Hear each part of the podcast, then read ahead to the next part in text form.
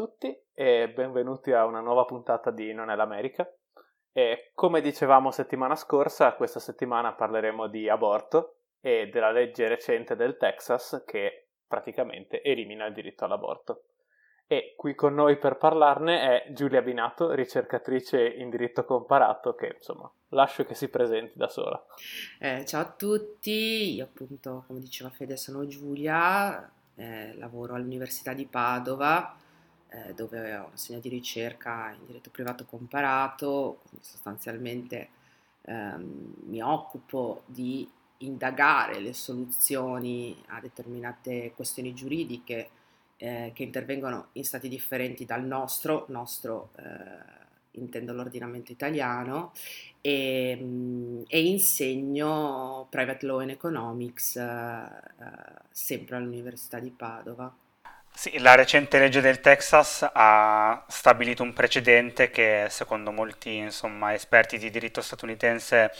aprirà la via dopo l'interpretazione della Corte Suprema a, un, eh, a un'interruzione de fatto del diritto di aborto che era presente negli Stati Uniti dalla sentenza del 1973 di cui abbiamo parlato altre volte, che era Roe v. Wade, eh, poi modificata nel 92 da un'altra sentenza e, um, il diritto all'aborto è stato negli Stati Uniti uno dei um, dibattiti più accesi eh, negli ultimi 50 anni ed è stato anche uno dei dibattiti che ha in un qualche modo portato alla reazione più forte da parte del movimento giuridico conservatore che si è poi coalizzato con la Federalist Society di cui vi abbiamo già parlato. E, um, e la legge del Texas di adesso è la conclusione naturale diciamo di questo processo di tentativo dei conservatori di ehm, eliminare quello che è un diritto che, come sappiamo, alla destra eh, è sempre stato inviso in qualsiasi paese. E, ehm, lascerei adesso la parola a Giulia per spiegarci un po' insomma, la storia e l'evoluzione giuridica di questo diritto che negli Stati Uniti è stato segnato appunto da, da queste sentenze. Sì, eh, sostanzialmente il diritto all'aborto viene costituzionalizzato a partire da Robert Wade, quindi nel 1973. E, mm, è una decisione, tra l'altro, presa con una grossa maggioranza, una maggioranza di 7 contro 2, e ehm, viene costituzionalizzato come eh, estrinsecazione del diritto alla privacy, quindi eh, ancorato al, uh, alla due process clause del quattordicesimo emendamento e ehm, estrinsecazione del diritto in qualche modo al, della donna a uh, avere uh, una libertà circa la sua decisione uh, procreativa, quindi la decisione di abortire. E uh, quando uh, la decisione viene presa in realtà riflette tutto uno shift sociale sulla configurazione appunto delle responsabilità procreative, della libertà procreativa eh, come parte del diritto alla riservatezza. In effetti poco prima e tra i precedenti citati poi ci sono anche eh, una serie di casi relativi alla eh, contraccezione, quindi eh, si tratta proprio di eh, una costituzionalizzazione di un sentimento sociale che si stava comunque evolvendo. Eh, per come è configurato all'interno di Roe vs. Wade in realtà è un diritto molto forte, eh, cioè eh, la Corte eh, riconosce che lo Stato abbia sicuramente un interesse legittimo a proteggere da un lato la salute della donna, dall'altro eh, la potenziale vita in creazione, ma vede eh, come ci siano sicuramente tre stadi all'interno della gravidanza, di cui un primo stadio coincidente un po' con il primo trimestre, in cui eh, anche in relazione a quelli che erano allora i dati disponibili sulla mortalità della donna durante il parto e eh, sulla mortalità invece della donna a cui si è praticato un aborto, si rende conto la Corte che la mortalità eh, per parto è molto più elevata della mortalità per aborto e quindi in realtà riflette eh, una decisione che eh, salvaguardia la salute della donna. E eh, dall'altro lato comunque è un diritto che è costruito eh, sul concetto della viability, cioè fino a che il, il, feto non è in grado di sopravvivere in qualche modo eh, in vita, se venisse eh, effettivamente al mondo, esiste una discrezionalità eh, della donna circa la possibilità di abortire o meno. Quindi eh, più o meno fino al eh, secondo trimestre, anche se eh, comunque la Corte fa delle distinzioni dicendo, riconoscendo che tra eh, il primo trimestre e il secondo trimestre in qualche modo eh, gli stati potrebbero intervenire con delle legislazioni che salvaguardino comunque l'interesse e la salute della donna. Eh, quello che poi succede è che eh, con la decisione di Planned Parenthood versus Casey, diviene un po' più difficile eh, per la donna eh, impugnare le, le, leggi statali che eh, creino Uh, dei piccoli impedimenti, io adesso dico piccoli, poi è dibattibile, comunque che creino in qualche modo uh, delle, uh, degli impedimenti rispetto all'esercizio del diritto d'aborto e si introduce una... Um, una nozione diversa, che è quella che eh, le leggi statali non dovrebbero eh, porre degli ostacoli sostanziali che eh, vengono definiti undue burden sostanzialmente sulla strada, cioè sul, sul processo per la donna ehm, di ottenere l'aborto sostanzialmente, quindi di procurarsi l'aborto. A questo punto quindi il tema diventa, con una decisione che è un po' più combattuta ed era eh, sulla circostanza che eh, una legge eh, del, della Pennsylvania avesse richiesto una serie di, um, di notifiche, diciamo, al presunto padre prima di poter praticare l'aborto, questa, questa mh, disposizione viene ritenuta incostituzionale e eh, però di base viene un po' ehm, circoscritta la ehm, discrezionalità statale nella regolamentazione dell'aborto con eh, l'introduzione di questa idea del fatto che la legge in qualche modo non deve creare degli ostacoli sostanziali, quindi concreti, al godimento del diritto e questo diventa lo scrimine eh, rispetto a una legge che sia incostituzionale. Sì, infatti appunto hai parlato di trasformazioni sociali negli anni 60 e 70 il riflesso di queste trasformazioni a livello legislativo è stato principalmente negli stati che sappiamo, quindi gli stati principalmente del nord-est, quelli più ricchi, più progressisti, mentre negli stati controllati dai conservatori, che nel frattempo avevano anche altri problemi elettorali perché appunto eh, fino a pochi anni prima c'era ancora la segregazione e era molto difficile per le minoranze anche solo votare, appunto l'aborto era ancora completamente vietato. Tra l'altro c'è una cosa molto interessante perché dentro a Planned Parenthood come sentenza ci sono delle affermazioni importanti sul fatto che il diritto all'aborto sia una condizione praticamente imprescindibile perché la donna poi partecipa in società, quindi in realtà è eh, uno step fondamentale eh, della parità di genere. E questo è anche all'interno di una sentenza che comunque crea un minimo di restrizione rispetto al godimento del diritto, è eh, negli anni 90 una statuizione comunque forte rispetto a delle condizioni sociali molto differenziali negli stati, come, come stavi dicendo tu. Secondo me poi è anche interessante il, come la Corte in Roe v. Wade eh, stabilisca un diritto alla privacy di fatto per la donna, cioè stabilisca che il diritto all'aborto riguarda il diritto della donna, immagino, di disporre del proprio corpo liberamente. In realtà molti dei diritti fondamentali della persona si incardinano sulla due process clause e spesso sono estrinsecazioni eh, della privacy intesa in un senso molto ampio come riservatezza e come autodeterminazione. Come, come te lo spiego, in realtà eh, ovviamente è, eh, non c'erano altri cardini questo ti volevo dire, nel senso che eh, credo che sia interessante, però fino a un certo punto, nel senso che è un'estrinsecazione di un diritto eh, fondamentale all'autodeterminazione, alla riservatezza, eh, diversamente non lo avresti potuto incardinare da nessun'altra parte all'interno della Costituzione, questo ti volevo dire, anche se poi... Ovviamente questa interpretazione della Corte, che poi ovviamente, come dici tu, è l'unica interpretazione magari possibile, però eh, combacia quasi perfettamente con quelle che erano le rivendicazioni dei movimenti femministi dell'epoca che vedevano nel diritto alla contraccezione che hai citato tu, nel diritto all'aborto, diritti che eh, riguardavano la, la, possibilità delle donne di disporre del proprio corpo liberamente. Sì, sì, sono diritti che riguardano la sfera privata, cioè sono un lento riconoscimento a partire dagli anni 70 dell'idea che il diritto debba ingerire il meno possibile in quella che è la dimensione intima e familiare. Sì, questo tra l'altro riflette anche un po' il fatto che l'interpretazione della Corte poi dopo può cambiare in reazione ai cambiamenti della società e ai bisogni, cambiamenti dei bisogni delle persone e della società. Certo. Eh, quando parliamo di ingerenze del diritto, in questo caso parliamo principalmente non del governo federale,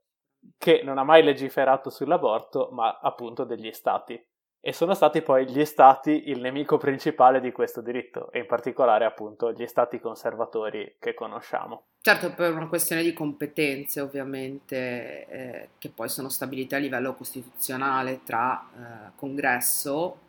quindi tra legge federale e eh, la gran parte, se non quasi la totalità eh, delle materie che, eh, che, noi conosciamo in diritto, mettiamola così, poi è di competenza statale, quindi effettivamente dà poi adito a tutta una serie di, di situazioni regolate in maniera completamente differenziale. Ma questo anche perché eh, dal lato più prettamente politico eh, in alcuni stati ci sono super maggioranze, quindi che hanno la possibilità di far passare quasi qualunque legge e eh, in questi stati appunto delle super maggioranze conservatrici, spesso poi dagli anni Ottanta con l'avvento della destra religiosa, con la moral majority di Reagan e quindi un eh, influsso molto più forte del protestantesimo e soprattutto del protestantesimo evangelico nella politica, appunto eh, il diritto all'aborto viene visto come un abominio da questi evangelici e se non possono vietarlo direttamente perché la decisione della Corte glielo impedisce, hanno cercato in tutti i modi di andare goccia a goccia e cercare di limitarlo. Quindi appunto notifiche al presunto padre, obblighi a eh, fare esami medici come delle ecografie, in alcuni stati c'era l'obbligo di fare un'ecografia e mostrare il feto alla donna e farle sentire il battito cardiaco prima che potesse decidere di abortire. Sì, in alcune c'erano restrizioni, cioè c'erano obblighi di andare tre volte nella clinica prima di, quindi di fare dei viaggi anche a livello economico eh, più volte prima di prendere la decisione. Sì, oppure richieste anche verso le cliniche, perché una delle leggi statali che poi è stata abrogata eh, dalla Corte in quanto costituiva un undue burden eh, per le cliniche era quella di avere dei requisiti, eh, per esempio, di macchinari oppure eh, certificazioni di sicurezza che non venivano richiesti nemmeno a ospedali, a reparti chirurgici degli ospedali. Sì, parentesi, a livello giuridico, se vi interessa, c'è anche il, il tema del fatto che quando la Corte decide Roe vs. Wade fa delle considerazioni su quella che è l'interesse del diritto nei confronti del non nato e parte dalla condizione storica in cui dice alla fine il diritto considera il nato. Eh, storicamente, per esempio a fini successori, eh, per esempio a lungo non abbiamo concesso eh, i danni, quindi non abbiamo ritenuto che potesse esserci una responsabilità civile per, ehm, per danni al non nato e poi abbiamo evoluto verso una sensibilità eh, di un certo tipo, ma sempre considerando che eh, il feto deve essere viable, cioè deve essere capace di vita. In realtà nel, nella gran parte dei diritti occidentali eh, il, il, nascituro, il non nato, ha dei diritti molto limitati al punto che eh, in Roe vs. Wade la Corte considera che ci siano due interessi legittimi dello Stato. Da un lato la vita della donna, la salute della donna, dall'altro lato la potenziale vita del, del, figlio che verrà al mondo, ma si rende conto che in diritto, peraltro facendo anche tutta una prospettiva storica molto ampia, perché alla Corte Suprema degli Stati Uniti piace andare a pescare anche nella Persia o eh, nell'antico diritto romano, eh, si rende conto che il, il diritto all'aborto, eh, modo, o meglio la criminalizzazione dell'aborto e in generale la considerazione eh, di un non nato come soggetto di diritti è eh, piccolissima prima eh, di una certa eh, cristianizzazione per quanto riguarda la criminalizzazione dell'aborto, mentre addirittura per il riconoscimento di diritti sono comunque eh, diritti molto limitati e odierni, cioè nascono in un periodo storico molto recente. Quindi la storia del diritto è una storia in cui eh, il non nato eh, non, ha, non, ha, capacità giuridica. Ecco. E questa cosa non piace molto agli evangelici perché, tra l'altro, oltre agli interventi appunto degli stati che cercavano di trovare per vie traverse un modo di limitare il diritto all'aborto senza scontrarsi con appunto la corte Roe vs. Wade, negli, soprattutto negli anni 90 c'è stata anche un'ondata di attentati sia con pistole, quindi attacchi diretti a medici che facevano aborti, sia con eh, bombe messe nelle cliniche che facevano gli aborti, che avevano quindi costantemente folle di antiabortisti a protestare, che cercavano di fermare le donne che entravano per abortire. Insomma, non un clima particolarmente disteso.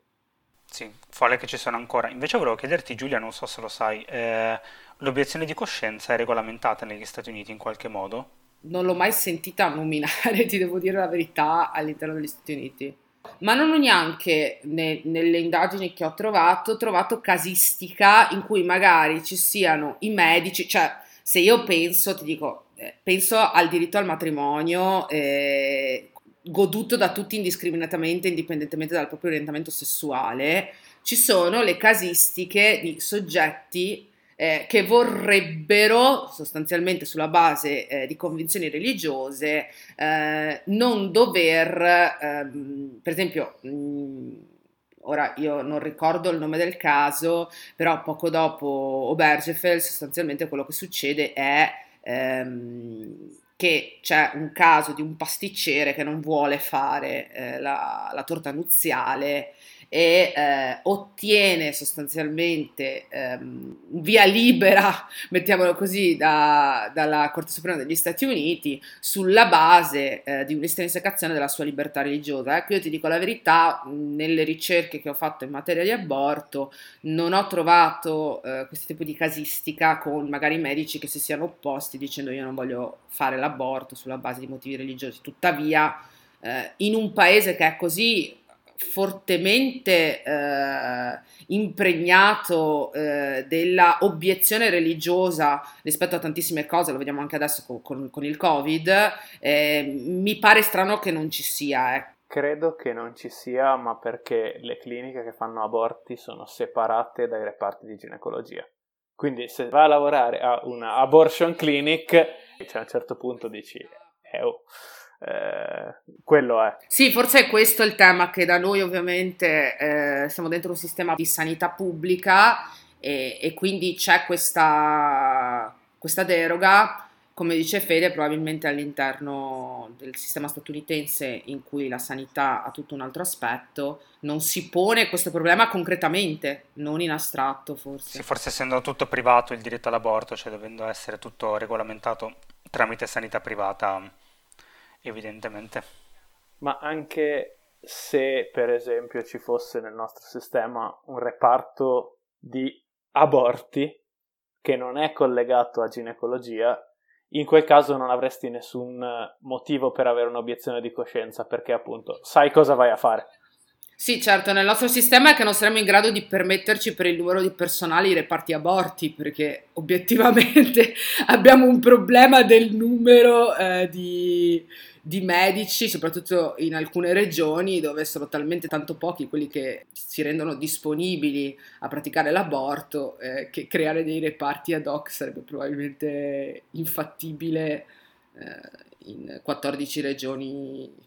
sul, sulla totalità forse. Beh, questo poi è un problema anche negli Stati Uniti perché in molti stati, tra cui per esempio il Texas, ci sono molto poche cliniche che fanno aborti rispetto alla popolazione, appunto perché gli stati mettono una serie di paletti eh, che a volte sono veramente incredibili e quindi sicuramente non diventa particolarmente redditizio avere una clinica che faccia aborti, a volte ci sono anche fattori di pericolo personale perché appunto eh, c'è il pericolo di attentati e ci sono gli antiabortisti di fronte alla porta tutte le mattine, non è un ambiente di lavoro particolarmente divertente e appunto già prima della legge di cui parliamo oggi in Texas c'erano zone per cui bisognava fare 10-12 ore di macchina prima di poter arrivare a una clinica che facesse aborti. Ci sono altri stati con una popolazione di milioni di persone che hanno una clinica. E quindi diventa chiaro che il diritto all'aborto esiste eh, de jure, ma di fatto è molto limitato, soprattutto per eh, donne che sono già in condizioni eh, svantaggiate, che quindi magari non hanno accesso a trasporti, non hanno la possibilità di saltare più giorni di lavoro, per cui per esempio fare un aborto in day hospital potrebbe essere un vantaggio e se ti richiedono di stare lì 4-5 giorni, magari hanno già altri figli, hanno già eh, altri tipi di problemi, oppure sono teenager e quindi devono andare a scuola, non possono far sapere ai genitori che sono estremamente religiosi, eh, che eh, sono incinte e vogliono abortire. E appunto c'è tutta una serie di restrizioni soft, tra virgolette, che eh, poi agiscono come limite a quanti aborti si possono effettivamente fare. Sì, secondo me il tuo discorso Fede evidenzia da un lato la forte componente di mm, intersezionalità del tema dell'aborto, nel senso che è risaputo che soprattutto negli stati che pongono più restrizioni e in, genera- in generale in un sistema, come dicevamo, non pubblico di sanità, non pubblica ma privata come quello statunitense, l'aborto è una procedura che costa molti soldi e che richiede tempo, disponibilità lavorative di un certo tipo, familiari di un certo tipo, eccetera, ed è risaputo che le donne appartenenti alle minoranze o le donne più povere di fatto non hanno accesso all'aborto nemmeno negli stati che lo garantiscono o comunque fanno molta più fatica. E dall'altro evidenzia il fatto, diciamo, arrivando un po' poi alla sentenza odierna del Texas, che questa sentenza di sicuro è un, una sentenza grave perché di fatto apre la strada, come dicevamo, alla restrizione dell'aborto in tutti gli Stati Uniti, ma in molti stati eh, e per una buona parte della popolazione statunitense questo diritto non era già garantito da diverso tempo e c'era stata una spinta non solo delle corti ma anche della società e dei governi statali per, per impedire che questo diritto potesse essere fruibile. Sì, che tra l'altro spesso sono gli stati che hanno un'educazione sessuale che punta solo all'astinenza come unico metodo contraccettivo e hanno un tasso di mortalità durante il parto estremamente elevato per essere paesi eh, sviluppati. Il Texas ha eh, 34 madri che muoiono su 100.000 parti contro la California che ne ha 4. In Italia credo che i numeri siano molto simili a quelli californiani, in tutta Europa sono molto simili appunto eh, arrivare a quasi 10 volte di più significa che veramente c'è un sistema sanitario che non protegge le donne che decidono di partorire. Questo poi è ortogonale al diritto all'aborto, nel senso che anche se non c'è mortalità materna, una donna deve poter avere diritto di abortire se vuole. Però, insomma, è un quadro generale che non è particolarmente roseo. Certo, poi c'è tutta la prospettiva uh, della del cosa succede una volta che il bambino è al mondo, cioè eh, rispetto da un punto di vista, ora non sto parlando da un punto di vista giuridico, però il, il tema che poni tu poi ci porta anche a chiederci, ok, mi garantisci di partorire e dopo eh, in un sistema che ha zero sussidi, e zero aiuti statali rispetto al non farcela da soli, diventa ancora più complesso umanamente parlando, non avere la possibilità di accedere a una scelta che eh, per quanto possa essere umanamente pesante, perché credo che ce lo possiamo dire in serenità, che nessuna donna ehm, abortisce a cuor sereno, ehm, comunque il fatto di dover necessariamente portare a termine una gravidanza non solo magari non voluta da un punto di vista fisico-psicologico, ma eh, che non sia in grado di sostenere, di cui evidentemente lo Stato si disinteressa nel caso di specie. Sì, l'aborto in teoria sarebbe um, uno strumento in maniera ambivalente, tra l'altro, come avete spiegato voi, di socializzazione del rischio, cioè di welfare in un certo senso, nel senso che dal punto di vista medico o di salute pubblica può prevenire la morte della madre, ad esempio, e questo è riconosciuto dalla Corte, ma come dice Giulia, ehm, l'aborto potrebbe essere preventivato, potrebbe essere eh, eliminato in alcuni casi, probabilmente tramite una garanzia alle famiglie o alle madri di avere un supporto da parte dello Stato ehm, di tipo economico, di tipo finanziario, insomma, o di tipo anche solo sociale comunitario. Oltre che le istanze che dicevamo sulla parità di genere, perché poi eh, l'aborto diventa uno strumento, in qualche modo, strumento molto brutto da utilizzare in questo caso, però eh, diventa prodromico al garantire che una donna possa eh, arrivare a certi, in una certa posizione sociale prima magari, non necessariamente non volendo famiglia, però anche prima di farla, ecco e in un sistema che non garantisce questo, quindi che non garantisce pari opportunità, togliere eh, l'aborto, come diceva da, d'altronde la Corte in Planned Parenthood, eh, cioè non garantire tale diritto, ha degli effetti sociali che erano già stati evidenziati negli anni 90, cioè già negli anni 90 si diceva vedo che garantendo l'aborto ho una maggiore partecipazione delle donne nella società. E, e, vale anche il viceversa, nel senso che ci sono decenni di esperienza di decine di paesi per cui si è visto che il modo migliore per limitare il numero di aborti è quello di garantire maggiore parità sociale alle donne, maggiore educazione, un'educazione sessuale che parli dei contraccettivi e appunto in generale un miglioramento sociale intorno alla condizione delle donne e alla salute riproduttiva. Certo, sì, da questo punto la legge del Texas è effettivamente taglia le gambe uh, alle donne che vivono uh, in quello stato perché uh, è una legge che detta in maniera giuridica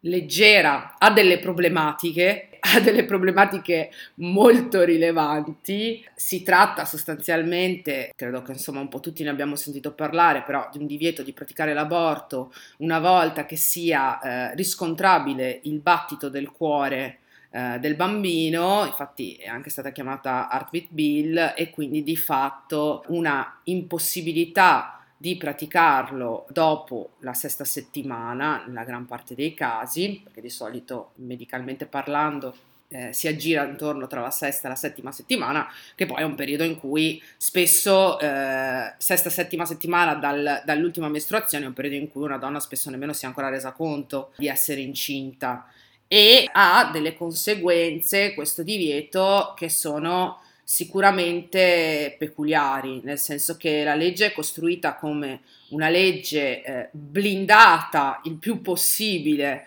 eh, rispetto, come abbiamo visto poi, con una prospettiva di successo rispetto al challenging, eh, alla questione di costituzionalità eh, per una serie di motivi, perché in realtà è una legge in cui si esplicita che non è lo Stato eh, ad essere responsabile dell'enforcement di, di questa legge, mentre ovviamente è la regola generale che sia così. E si dà invece a qualsiasi cittadino, quindi all'uomo comune, la possibilità di portare di fronte a una corte l'esistenza, il fatto che si sia verificato un aborto in violazione delle prescrizioni di legge e eh, quindi di portare in giudizio chiunque abbia praticato l'aborto o abbia indotto o aiutato la partoriente, che ovviamente è esente da ogni tipo di responsabilità. E eh, per come è costruita con uh, un award, con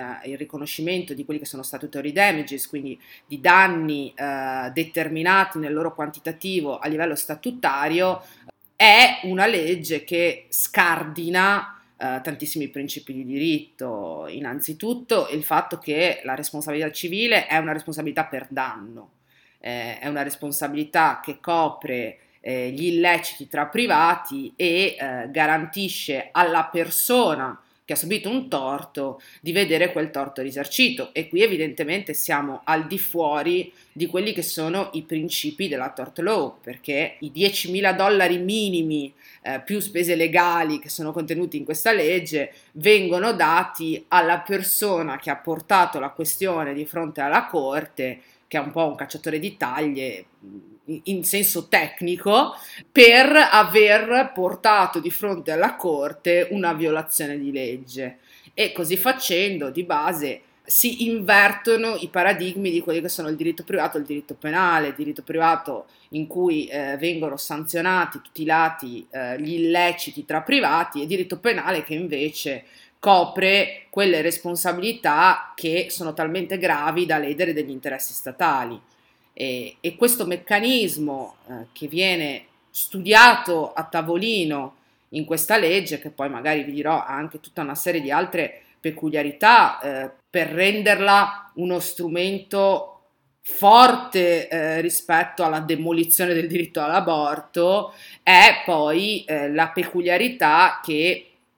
porta la Corte Suprema un po' a disinteressarsi della questione e eh, in qualche modo ad avvallare, eh, senza in qualche modo, ma proprio ad avvallare eh, l'entrata in vigore di questo provvedimento.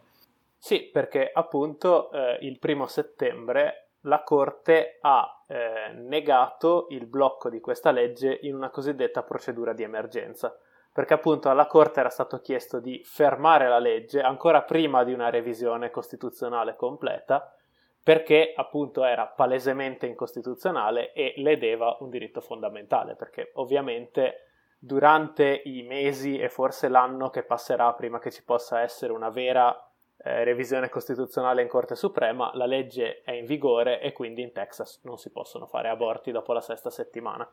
molte cliniche che facevano aborti tra l'altro sono già adeguate perché hanno paura delle sanzioni e non possono permettersi queste sanzioni. Sì, certo, tra l'altro la, la questione era sollevata come, come, attore, come plaintiff proprio da delle cliniche, quindi di base dicendo che eh, l'applicazione di questa legge eh, negli effetti eh, cosa comportava? Comportava effettivamente una minaccia concreta rispetto alla realizzazione del diritto all'aborto. E invece eh, quello che eh, dice la Corte, pur con una maggioranza risicata eh, e però con, eh, questo mi sento di dirlo, ehm, fermandosi sotto l'aspetto procedurale, eh, in qualche modo semplicemente delimitando che il sistema che ha creato lo Stato del Texas di, come vi stavo un po' dicendo, eh, invertire i paradigmi classici del diritto e quindi delegare la tutela rispetto a una situazione giuridica che è ritenuta ledere degli interessi statali, delegarla invece ai privati, è un meccanismo che mette la Corte eh, Suprema di fronte a un mai visto e eh, in qualche modo le consente di fermarsi al procedurale dicendo che le questioni sottoposte sono questioni di rilevanza procedurale complessa e quindi non si è allo stato attuale nella, ehm, nella possibilità di eh, bloccare immediatamente l'entrata in vigore della legge perché non c'è nessun ehm, componente dello Stato, nessuna propagazione dell'organo statale che sia tenuto all'esecuzione di questa legge. È una legge che è eseguita da privati cittadini, e, e questo è, eh, da un punto di vista della teoria generale del diritto, è una cosa aberrante, cioè eh, scardina le ripartizioni dei poteri, perché significa dire che l'amministrazione della giustizia è data in mano ai cittadini, lo Stato addirittura delega qualcosa che non può fare, quindi delega le restrizioni al diritto all'aborto ai privati. Sì, questa cosa era fondamentalmente una foglia di fico per permettere a una corte che adesso ha una maggioranza conservatrice 6 a 3. Quindi ci può essere anche una defezione che appunto c'è stata del eh, giudice capo John Roberts e lo stesso possono passare misure estremamente conservatrici, appunto, erano in cerca di un modo per eliminare il diritto all'aborto con o senza il rovesciamento di Roe v. Wade, perché tra l'altro ci sono altre leggi, c'è per esempio una legge del Mississippi che è in esame, mi pare questo autunno, che invece esplicitamente richiederebbe l'abrogazione eh, del precedente Roe v. Wade. Sì, infatti, per esempio, dentro alla legge statale del Texas, come vi dicevo, ci sono eh, dei limiti molto grossi anche alle possibilità di difesa rispetto a queste azioni che vengono portate, per cui vengono eliminate tutta una serie di difese canoniche e l'unico modo di difendersi è dimostrare che eh, in realtà eh, si è adempiuto alla legge cioè dimostrare che in realtà c'erano delle emergenze mediche registrate con tutta una serie tra l'altro di procedure che sono prescritte puntualmente nella legge e diversamente ogni altra difesa non vale e addirittura c'è anche un punto in cui si parla espressamente eh, dei precedenti della Corte Suprema e si dice ovviamente eh, c'è sempre la possibilità per la Corte statale o federale di ritenere che eh, questa legge in qualche modo rappresenti quell'undue burden di cui parlavamo in Planned Parenthood,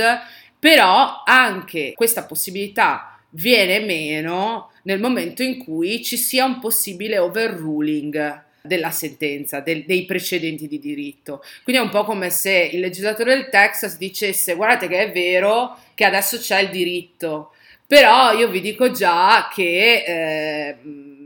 quasi mi aspetto che non ci sia più, cioè tenete in considerazione che questa possibilità di eh, questionare la costituzionalità, anche questa vi viene meno se per caso la Corte Suprema decide diversamente. Questa non è una novità in realtà perché ci sono già, mi pare, altri 11 stati, ovviamente tra quelli storicamente repubblicani con supermaggioranze conservatrici, che hanno delle cosiddette trigger laws. E queste sono leggi che vietano l'aborto in modo abbastanza ampio, anche se credo non ampio quanto il Texas, che in questa legge è particolarmente severo perché vieta l'aborto anche nei casi di stupro o incesto. E, e comunque appunto queste leggi si chiamano trigger laws perché sarebbero triggered dal eh, rovesciamento di Roe v. Wade. Cioè nella legge c'è scritto che nel momento in cui Roe v. Wade venga rovesciata o superata dalla Corte, entra in vigore automaticamente il divieto di aborto.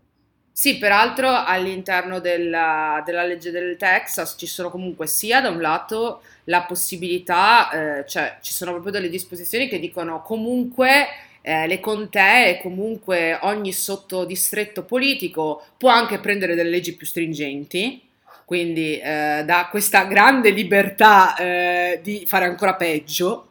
E, e, poi ci sono ovviamente eh, anche delle prescrizioni relative, come vi dicevo, anche a delle, eh, delle lesioni del diritto di difesa in senso tecnico, cioè addirittura ehm, si prevede una responsabilità eh, di qualsiasi persona che tenti di bloccare l'applicazione della legge, quindi che in realtà la porti di fronte a una corte dicendo che la legge non dovrebbe essere eseguita come è successo e poi perda, eh, e quindi in questo caso addirittura eh, non solo è responsabile eh, chi ha fatto la causa e deve pagare le spese di giudizio, ma anche gli avvocati. Quindi in qualche modo c'è anche un deterrente nei confronti della difesa tecnica, quindi degli avvocati, a prendere eh,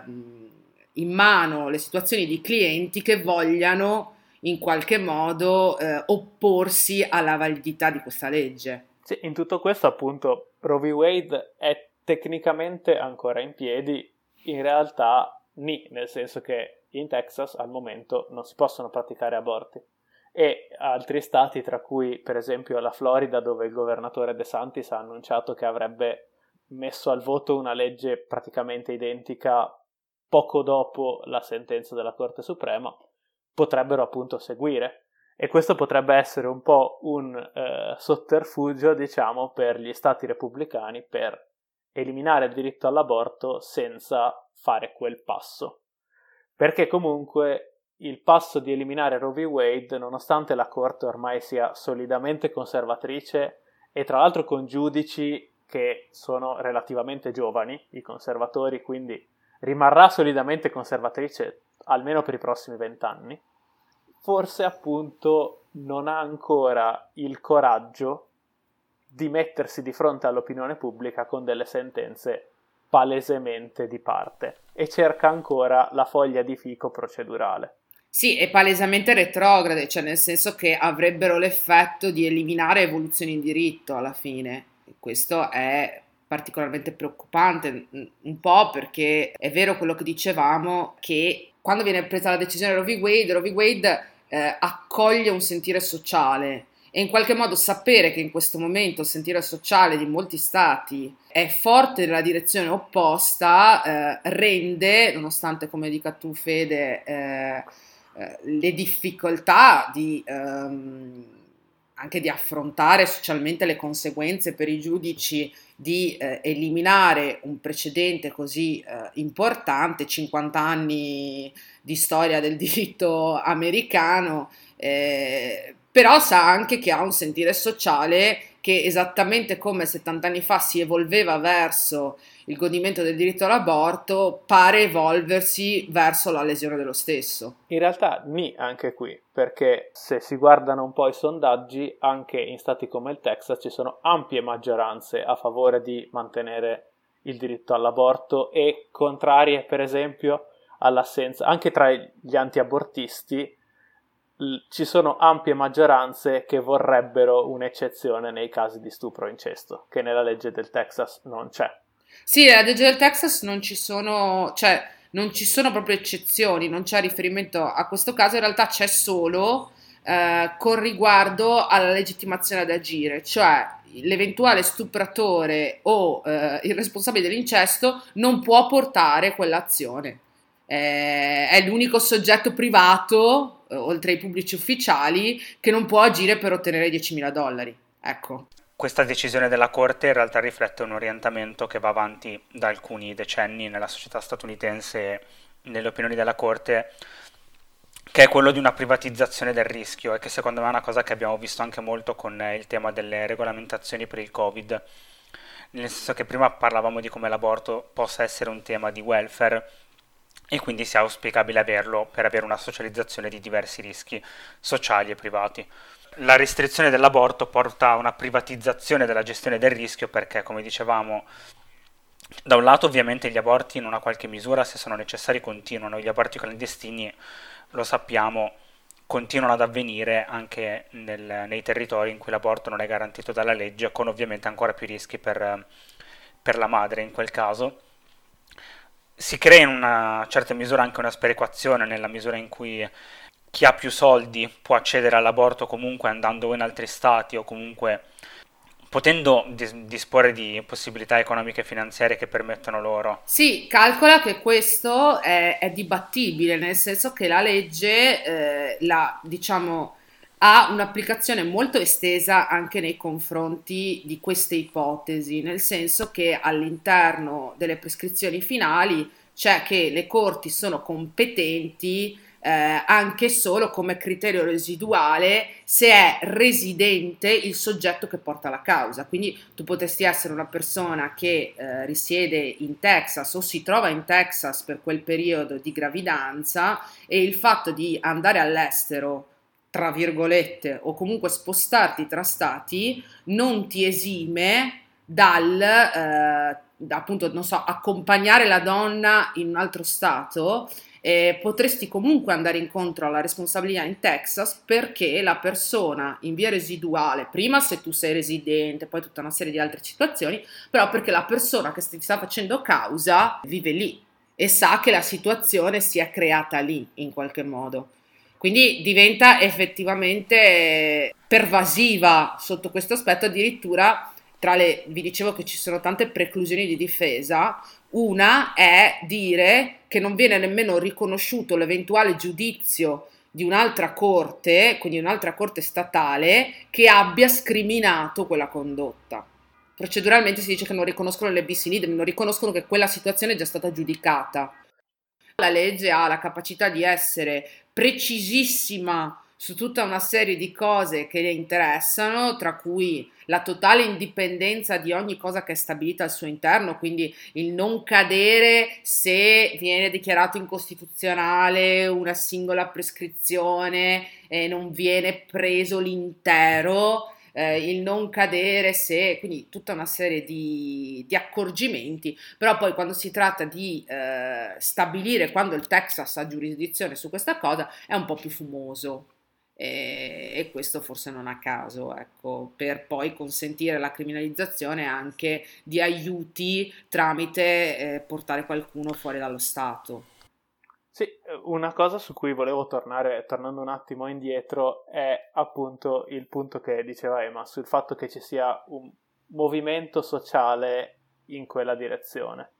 E secondo me, perfino in alcuni stati come il Texas, non c'è appunto una maggioranza che va in quella direzione. C'è sicuramente una maggioranza a livello delle legislature, anche perché appunto sono stati in cui il diritto di voto non è perfettamente garantito, diciamo, anche volontariamente da parte eh, del potere esecutivo. Sono stati in cui appunto c'è un gerrymandering molto forte, per cui una differenza a livello elettorale di 5-10 punti percentuali porta delle super maggioranze incredibili. Era, eh, qui non è il Texas, stiamo parlando dell'Ohio, ma eh, pare che il piano di redistricting, quindi di ridisegnare i distretti per il Parlamento statale in Ohio, con una differenza a livello di voto popolare di un punto, quindi 50,5 a 49,5, porterebbe a un Parlamento 67 a 33. E appunto questo in Texas c'è già da decenni, c'è già difficoltà di voto per le minoranze. Non parliamo del fatto che a gran parte degli immigrati ispanici poi non è concessa la cittadinanza, sono in condizioni di semi-legalità o illegalità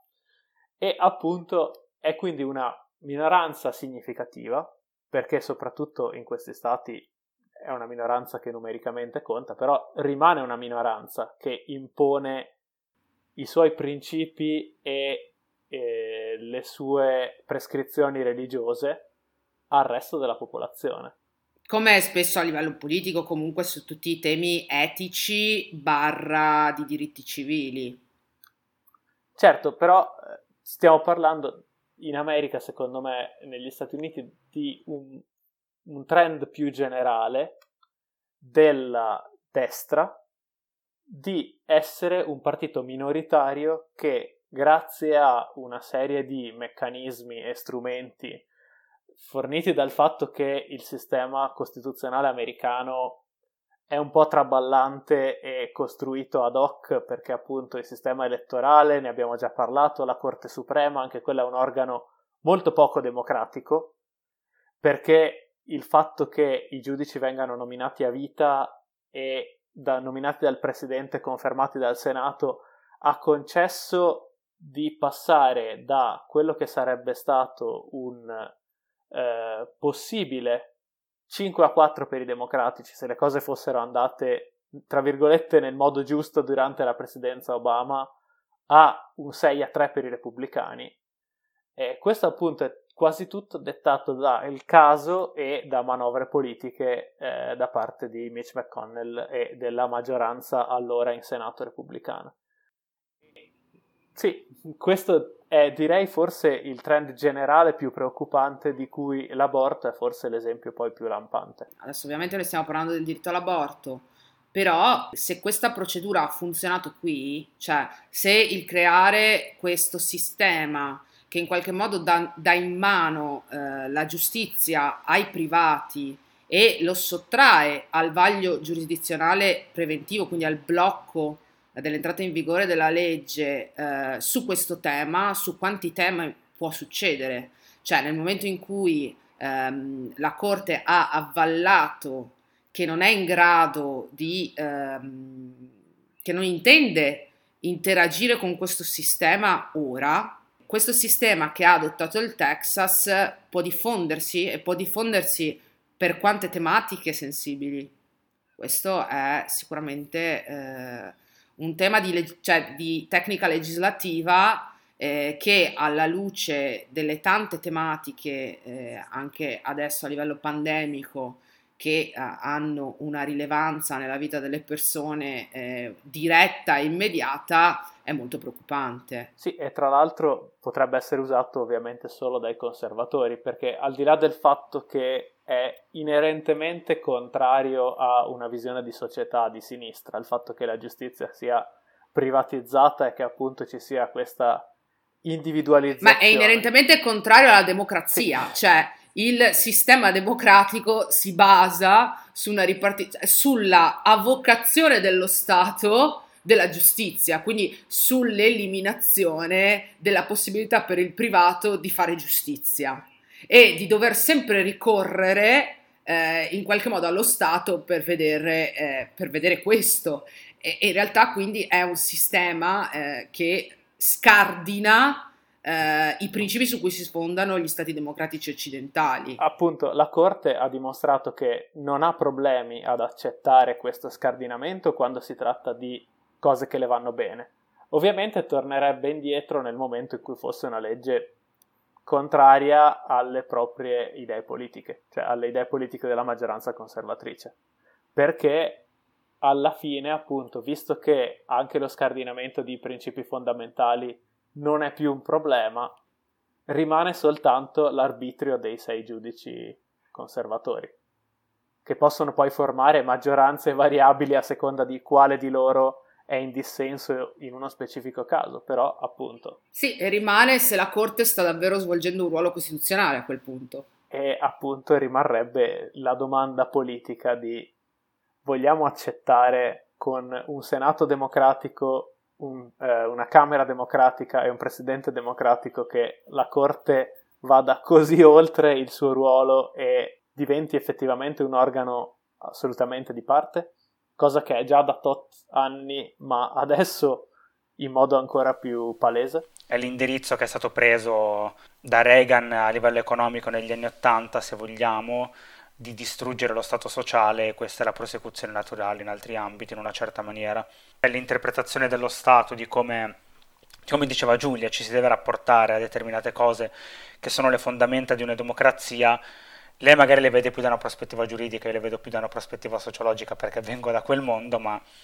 eh, per me è proprio un tema di il rischio viene privatizzato e i cittadini sono lasciati a loro stessi perché lo Stato contemporaneo si sta evolvendo in questa maniera, perché la dottrina politica e sociale